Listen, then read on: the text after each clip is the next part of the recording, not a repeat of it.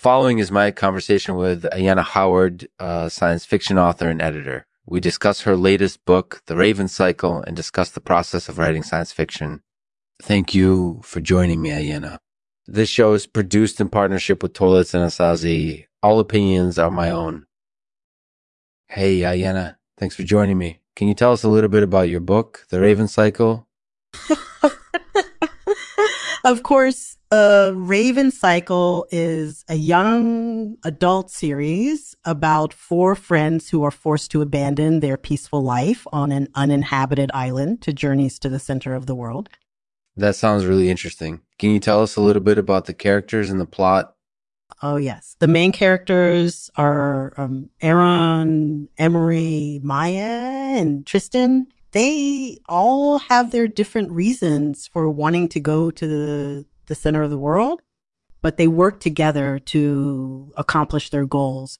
That sounds like a really interesting and complex plot. Are you an experienced writer? Uh, no, I'm just starting out, but I love writing science fiction. It's one of my favorite genres. That's awesome. I think science fiction is one of the most fascinating genres because it allows us to explore ideas and concepts that wouldn't be possible in other genres.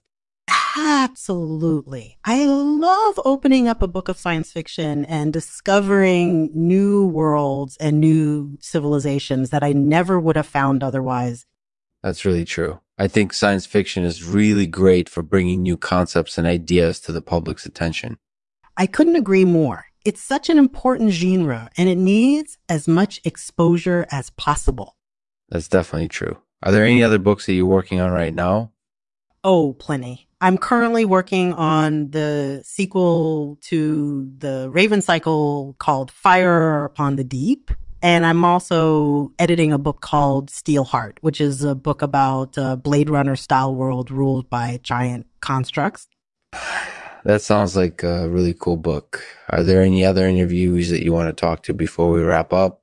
Not right now, no. I'm actually pretty tired after doing this interview today, so I think that's all for today. Thanks for having me.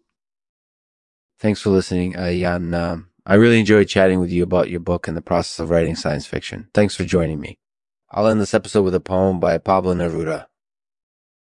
The world is vast and vitally complete in its vastness, in the completeness of its life, in the way it carries forward, complete as it goes into the future, um, complete as it goes into the future, forward into the infinite, into the impossible present, bringing the impossible future with it.